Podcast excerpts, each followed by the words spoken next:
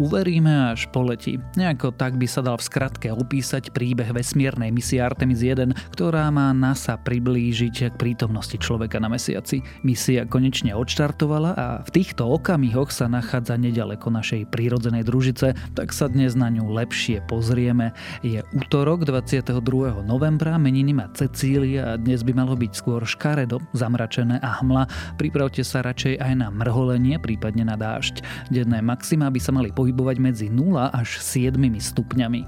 Počúvate Dobré ráno, denný podcast denníka SME s Tomášom Prokopčákom. A ešte skôr, ako sa dostaneme k správam, často sa pýtate, ako by ste mohli podporiť naše podcasty. Najlepším spôsobom je predplatné a teraz sme prišli s novinkou, ako z toho budete mať čosi aj vy. Vydali sme novú verziu aplikácie SME, kde môžete nielen podcast pohodlne počúvať, no môžete v nej získať aj podcasty bez reklamy.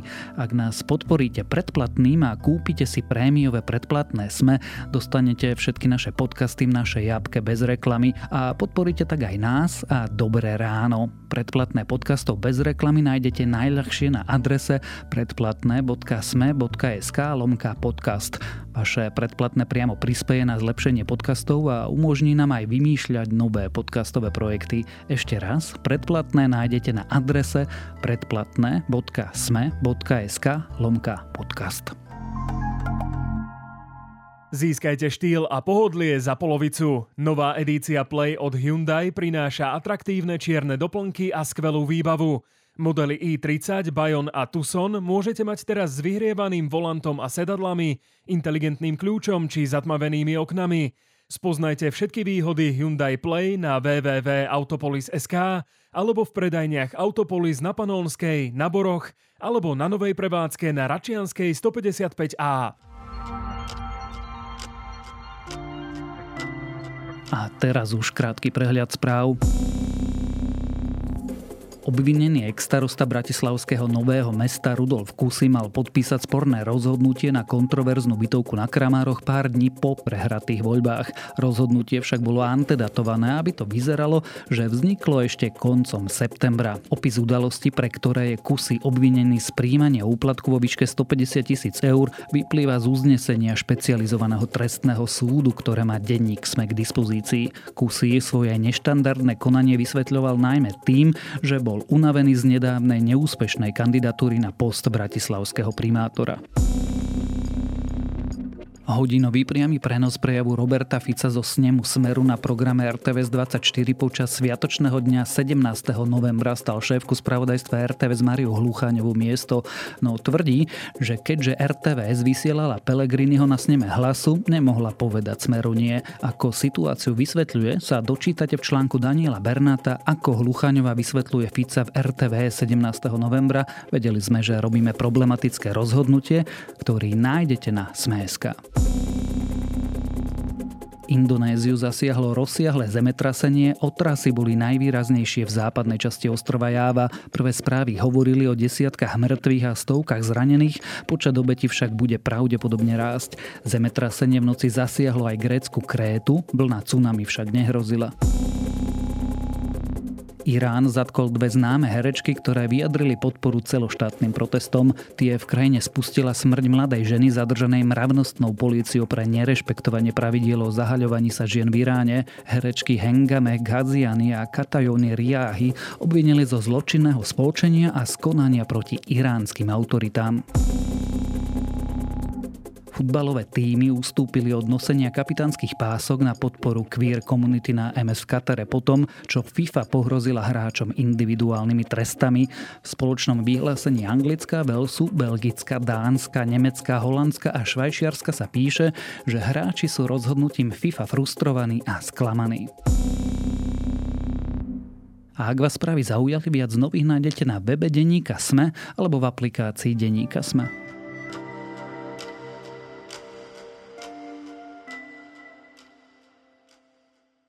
Problémy vo vývoji, problémy s rozpočtom, prieťahy a aj chybajúca politická vôľa. Po niekoľkých odložených pokusoch sa minulý týždeň napokon podarilo do vesmíru odštartovať misiu Artemis 1 novej veľkej rakete NASA, ktorá má vrátiť ľudské kroky na mesiac a kto vie, možno raz dopraviť ľudstvo aj na Mars. Prečo je tento program taký dôležitý? Prečo sme naň tak netrpezlivo čakali a aká kozmická budúcnosť sa pred nami otvára? To sa budem pýtať zástupcu šéfredaktorky denníka SME a spolumoderátora podcastu Klik Ondreja Podstupku. Sound suppression water now flowing 15. under the ML. And here we go. 10. Hydrogen burn-off igniters initiated. 7, 6, 5. Ondrej, odštartovali? K podivu áno, odštartovali. 3, 2, 1. Boosters in ignition.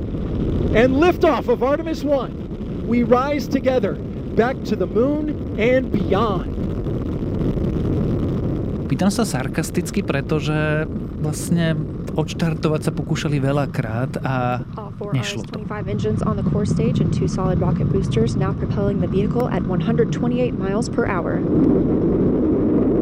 Nešlo to. To palivo, ktoré dnes používajú, je z veľkej časti vodík. A vodík, keď máš akúkoľvek mikroskopickú trhlinu, proste kdekoľvek na obrovskej rakete, tak príde atom vodíka a prísa sa, že to je pre mňa.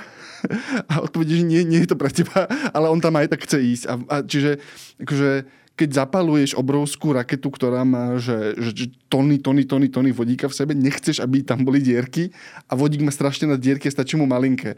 Čiže zaplátať celú tú raketu, tak aby akože zaplátať čokoľvek, aby z toho neunikal vodík, je pomerne náročná vec a trvalo to dlho. Čiže sa báli, že vybuchnú? Báli sa, že vybuchnú je v princípe áno, ale v ponímaní NASA sa báli, že zlyhá systém, ktorý stráži iný systém, Tam sú vrstvy bezpečnosti, ktoré oni majú a kým nie sú všetky zabezpečené, aj po tých ťažkých skúsenostiach, ktoré mali s raketoplánmi, ktoré bohužiaľ vybuchli, tak oni sú že paranoidní až za hranicu nejakého niečoho, čo by si ty a ja považoval za normálne, ale vedia, prečo to robia. Čiže áno, v konečnom dôsledku sa báli, že vybuchnú, ale bolo to tretia vrstva tých bezpečnostných opatrení, to čo si chceli byť istí, že fungujú.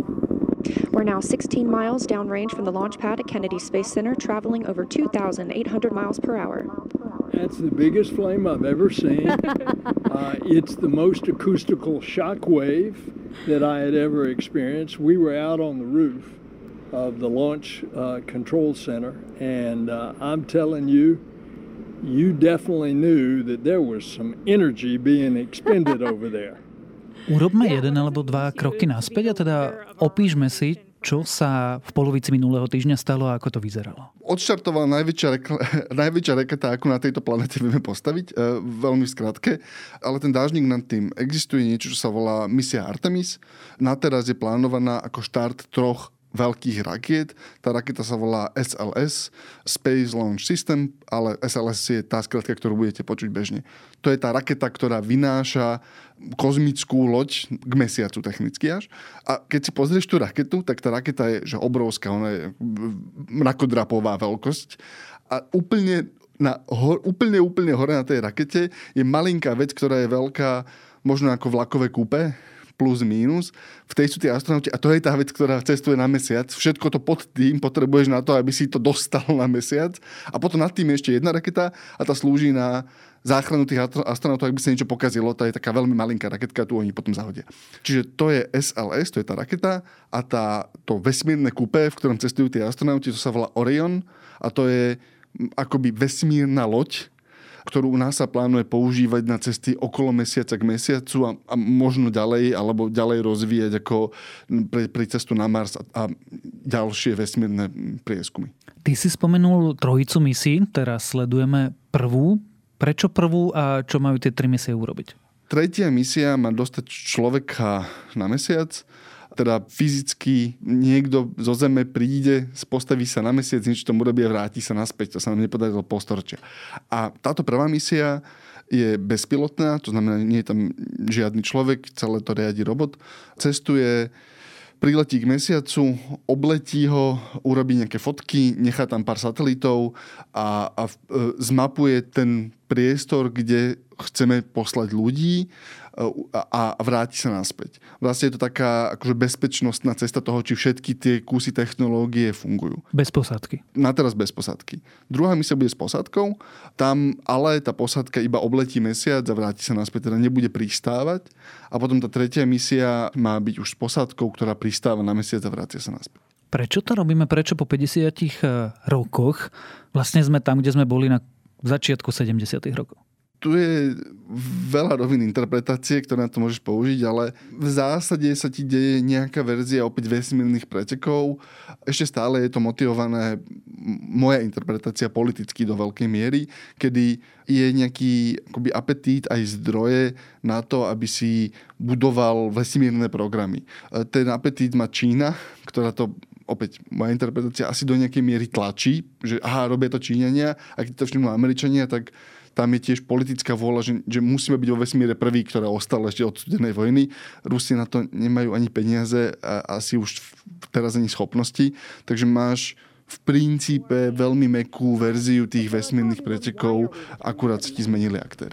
We are returning to the moon to learn more about it. The moon is a perfect place to learn more about our solar system, how the moon formed, but also how the Earth and the rest of our solar system formed. And we know so little about it. There's a lot to learn by returning there and doing some awesome geology work, but it's also the perfect proving ground for our continuation, exploring further into our solar system and eventually going to Mars. Right. We need to test all the... Skôr než sa pustíme do interpretácie týchto vesmírnych pretekov a teda toho, k čomu nás môžu priviesť. Opýtam sa otázku, ktorá s tým vlastne súvisí, že prečo to ale trvalo 50 rokov? Tá pragmatická je, že ti vyskli peniaze, lebo ty máš malý ako komerčný alebo praktický dôvod ísť na mesiac, veľmi nie je. Ak by si mal veľké ambície, tak by si tam mohol chcieť postaviť turistické stredisko a to je plus minus všetko. Ten mesiac je zaujímavý, ak o ňom uvažuješ ako o stupienku ďalej do nášho solárneho systému. Jeden veľmi jednoduchý príklad. Ak sa ti na mesiaci podarí vybudovať základňu, ktorá sedí na nejakom ložisku vody, o ktorej už vieme, že tam je, čo sme napríklad pred tými 50 rokmi nevedeli s istotou, teraz vieme, že na mesiaci je voda, ktorá sa pravdepodobne dá vyťažiť. V momente, ak na mesiac dokážeš dostať vodu a zdroj energie, pravdepodobne malý nukleárny reaktor, vieš vyrábať dve veľmi dôležité veci, vodík a kyslík, teda raketové palivo a kyslík, ktorý potrebujú ľudia na to, aby mohli dýchať. A ak máš tieto dve veci, tak zrazu ich nemusíš voziť do zeme. Lebo mesiac je malý, nemá atmosféru, oveľa ľahšie sa dostaneš na akože vyšpláca na obežnú drahu mesiaca, je oveľa ľahšie, ako sa vyšpláca na obežnú drahu Zeme. V momente, keď máš infraštruktúru na povrchu mesiaca, teda schopnosť ťažiť a nejakú tankovaciu stanicu na obežnej dráhe mesiaca, tak sa ti veľmi zlacní let kamkoľvek inam, lebo môže prísť raketa, potrebuje menej paliva zo Zeme, zaparkuje na obežnej dráhe mesiaca, načerpa palivo, načerpa kyslík a môže ísť ďalej. A o tomto sme pred tými 50 rokmi nevedeli, dnes už vieme a preto môžeš uvažovať aj v rámci toho politického kontextu, že budeme prví na Marse, budeme prví v páse asteroidov, budeme prví kdekoľvek inde, najprv musíš ísť na mesiac. Ty si povedal, že, a teraz to opisuje, že to je prestupná stanica, ale teda prestupná stanica, ako by vyzeral ten program? Ako vyzerá ten program? Tam sú dve veci. Jedna je to, ako je opísaný v jeho ideálnej podobe. Teda on je opísaný s tým, že máš niekde, kde nájdu dobrý zdroj ľahko prístupnej vody, trvalé osídlenie mesiaca, kde žije niekoľko astronautov, v zásade stále, teda trvalo obývaná kolónia mimo Zeme, ktorá má dvojičku, čo je vesmírna stanica na obežnej dráhe mesiaca, tej sa pracovne hovorí Gateway. Na mesiaci máš zdroj vody, na mesiaci máš zdroj energie, je tam naozajstný proste nukleárny reaktor, ktorý tam musíš dopraviť. Ešte neexistuje taký, o ktorý by sme tam vedeli otestovať a tak ďalej. Čiže to vidíš, ako je to, ako ten papierový zámer nie úplne sedí s tým fyzickým, ktorý dnes vieme prakticky postaviť, alebo sme si istí, že vieme postaviť. Ale v princípe by to vyzeralo ako trvalé osídlenie mesiaca, trvalé osídlenie obežnej dráhy mesiaca nejakou oveľa menšou posádkou, ktorá funguje ako zástupovacia stanica. A v momente, keď máš tieto dve veci, vieš začať uvažovať presne o tom, že môžeš ísť na Mars, môžeš ísť ďalej, otvárajú sa ti dvere. A ten gateway bude, pretože pri nás máme taký dobrý zlozvyk aj pri samotnej misii Artemis, aj pri vesmírnom teleskope Jamesa Webba, že vlastne uveríme, až uvidíme. Uveríme, až uvidíme s nejakým rozdielom. Ak mešká teleskop Jamesa Webba roky, tak iba máš veľmi nespokojných astrofyzikov, ale oni sú, akože ich práca je byť nespokojní, lebo nikdy nebudú mať dosť dobrý teleskop. Ale v momente, keď zrazu začneš stavať habitat na mesiaci a posielať tam ľudí, ktorým nemáš ako dobre dopraviť zásoby, lebo ti chýba ten styčný bod na obežnej dráhe, tak akože iba to proste musíš urobiť. Čo znamená, že ak prežijú tie politické plány ďalší volebný cyklus, tak sa dostaneš blízko k tomu, že aha, naozaj, ak chceme 2030 robiť prvé predzásobovacie misie na Mars, tak už musíme mať ten gateway hotový a už musíme mať toto hotové a zrazu máš veľmi jasný postup krokov. A v momente, keď neurobiš ten krok prvý, tak ti tí inžinieri v NASA budú tým politikom hovoriť, že no prepáčte, vy ste nedali peniaze na A a nemôžete od nás chcieť C. Čiže podľa mňa je veľmi pravdepodobné, že sa ten časový horizont zosunie. Oni teraz majú veľmi agresívny, oni hovoria, že do konca 10 ročia to chcú mať v princípe hotové, čomu ja neverím, ale myslím si, že tie Artemis misie ukončia a myslím si, že potom, ak ostane politická vôľa, tak oni akože rozbehnú tie ďalšie kroky a potom sa to už musí začať zmotňovať. Nemôžeš to odkladať, lebo tie veci musia zapadnúť jedno do druhej. Tým sa logicky dostávame k tým vesmírnym pretekom. Tie teda vyzerajú. Ako zatiaľ opisujeme tú americkú časť? Koho sú to preteky, s čím a o čo? Tu sa podľa mňa veľmi dostávame do veľkej interpretačnej roviny. Niečo iné ti povie Američan bežný, niečo iné ti povie americký politolog, niečo iné ti povie bežný Číňan alebo niekto vysoko v čínskej komunistickej strane. Ako sa na to pozerám ja, je to úplne klasický akože politické meranie toho, kto je na tejto planéte tá jedna veľmoc. A dnes sa ti to zúžilo, čo sa týka vesmírnych pretekov, na nejaké voľné konzorcium Ameriky a Európskej únie, alebo Európskej únie plus Británie, tak toto povedzme, a Číny s jej sférou vplyvu. Podľa toho si merajú mieru dominancie na povrchu Zeme. Je to v niečom iné ako vesmírne preteky medzi Sovietským zväzom a Spojenými štátmi a jeho spojencami v minulom storočí? Myslím si, že áno. Nepamätám si to ja. Ale tak, ako som si to čítal, ako som tomu rozumel, vtedy to bolo veľmi úzko prepojené s armádou. Ako Sputnik, keď sa dostal Sputnik na obežnú dráhu, tak to znamenalo, že aha, keď niečo vieš dostať na obežnú dráhu, vieš to zhodiť na ktorékoľvek miesto na planéte. Čiže Sputnik bol demonštrácia toho, že aha, atomová bomba môže dopadnúť kamkoľvek, akože veľmi jasná. A ten kontext podľa mňa psychologicky akože ovplyvňoval aj myslenie politikov, aj tú naliehavosť toho. Myslím si, že dnes je to, ja by som povedal, že trošku vec ašpiračná, že dnes je to trošku vec pozitívna, nie je to ustráchané. Hej? Že naozaj je to, že stále je to akože meranie si, že kto je tu väčší pán, ale je to také, že opäť moja interpretácia, že pozri, čo dokážem. A ty nie, hej? Ty si ten podradný, ja tu dokážem a bol som prvý. Stále takéto mačizmus v tom cítiš, ale nie je ten mačizmus podfarbený takým tým, že a môžem ťa kedykoľvek zašlapnúť, lebo akože tá kapacita tam samozrejme nukleárna je, ale tá ochota ju použiť už asi nie. Čiže je to menej vojenský pretek a viac geopoliticko-pozičný? Asi áno. Moje čítanie je, že to je menej agresívne. Že nemáš, máš veľmi chladné vzťahy medzi Čínou a Amerikou dnes, ale nie je tam otvorená agresia, nie je tam ten akože to bezprostredné napätie, nie je. A podľa mňa ti to podfarbuje aj kontext tých vesmírnych pretekov. Kto sú vlastne účastníci tých pretekov? Spomínal si Západ na jednej strane, spomínal si Čínu. Sú tam ešte nejakí ďalší hráči? Mohol by som začať rátať súkromné firmy, mohol by som začať zarátavať korporácie typu SpaceX, ktorá akože Elon Musk hovoril, že... A ten príde o veľa peňazí kvôli Twitteru. Ten príde o veľa peňazí kvôli Twitteru a stále mu ich dosť veľa ostane. A on dlhodobo hovorí, že SpaceX buduje kvôli tomu, aby poslal ľudí na Mars. Zároveň ti sľuboval akože samošoferovacie auta už pred 3 rokmi. Akože nejak nie sú. A opäť, ten vesmír je ťažký, ale myslím si, že tú ambíciu vesmírneho preteku nemá kapacitu vykonávať nikto iný ako politická veľmoc. Proste tých zdrojov ešte stále je to príliš drahé, ešte stále je to príliš komplikované. Môže sa stať, a vidíš to, že na okrajoch tých vesmírnych pretekov existujú komerčné entity, ktoré veľmi často sa živia vlastne tým, že robia nejakého subdodávateľa. Čo znamená, že NASA dnes má kontrakt na vyvážanie ľudí a nákladu na obežnú dráhu zo SpaceX. Proste je tam komerčná firma a NASA to má kúpené takmer na kľúč.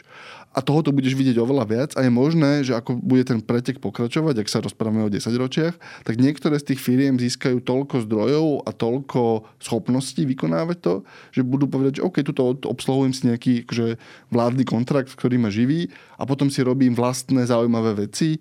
Ak by si išiel čisto komerčne, na Mars nemáš moc prečo ísť, lebo dovolenkárov tam nepošlo, bude to príliš nebezpečné, proste 10 ročia. Mohol by si uvažovať o mesiaci, kde je to zaujímavé pre veľmi bohatých ľudí. Mohol by si uvažovať o páse asteroidov, ak by si si vedel vytipovať tie, ktoré sú plné platiny. Ale to je tiež ťažký, nevyriešený problém. Ale môže sa ti stať, že za 10 ročie, možno 2, budeš mať komerčné entity, ktoré sa akože vyštverajú po chrbtoch tých veľkých politických entít a budú operovať vo vesmíre. Ale ten prieskum, ten pretek, ten predok toho pelotónu budú stále veľké národné štáty. Kto momentálne vyhráva? Máme tu Spojené štáty, ktoré sa vracajú naspäť na mesiac. Máme tu Čínu, ktorá vlastne dokončila svoju vesmírnu stanicu a poslala na odvratenú stranu mesiaca sondu. Máš prirodzenú indíciu povedať, že ti vyhráva Západ, lebo máš tú misiu, ktorá sa teraz deje a to je spojené podľa mňa s dvoma vecami. Ten západný program vesmírny je trochu viac transparentný ako ten čínsky, respektíve vieme o ňom viac úplne prirodzene, lebo proste viac ľudí vie po anglicky ako po čínsky.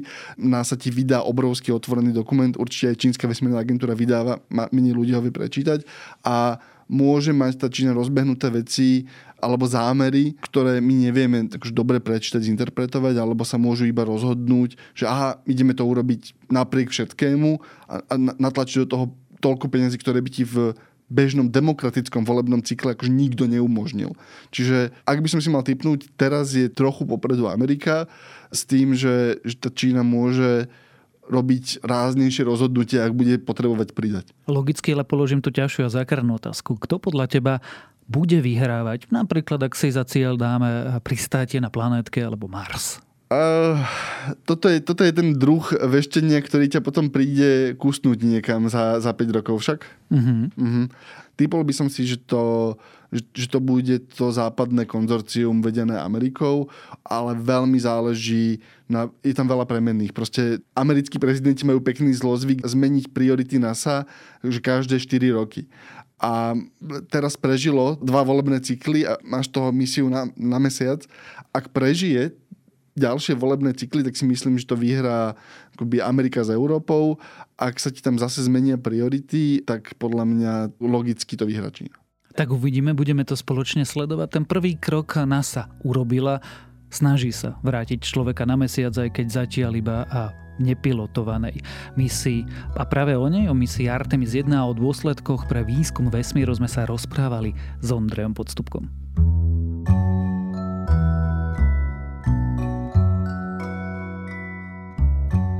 Ak vás čo je len trošku zaujíma svet časticovej fyziky alebo hľadanie tej novej za štandardným modelom, odporúčam text fyzika Andrása Krivelina v magazíne Scientific American. V texte v experimentoch po celom svete vyskakujú častice porušujúce pravidlá, nás vezme na výlet za fyzikou na hraniciach našich modelov, za fyzikou, ktorá nesúhlasí s predpovediami a ktorá môže byť bránou k tej novej. Upozorňujem, že je to trošku ťažšie, lebo sú tam aj nejaké vzorce čítanie, ale o to je vzrušujúcejšie. A to je na dnes všetko. Dávajte na seba pozor. Počúvali ste Dobré ráno, denný podcast denníka SME s Tomášom Prokopčákom a pripomínam, že dnes vychádzajú aj nové epizódy podcastov Ginkast, tentoraz o vyvolávaní pôrodu, vizita bude o obličkových kameňoch a cestovateľský všesvet nás vezme na Madagaskar.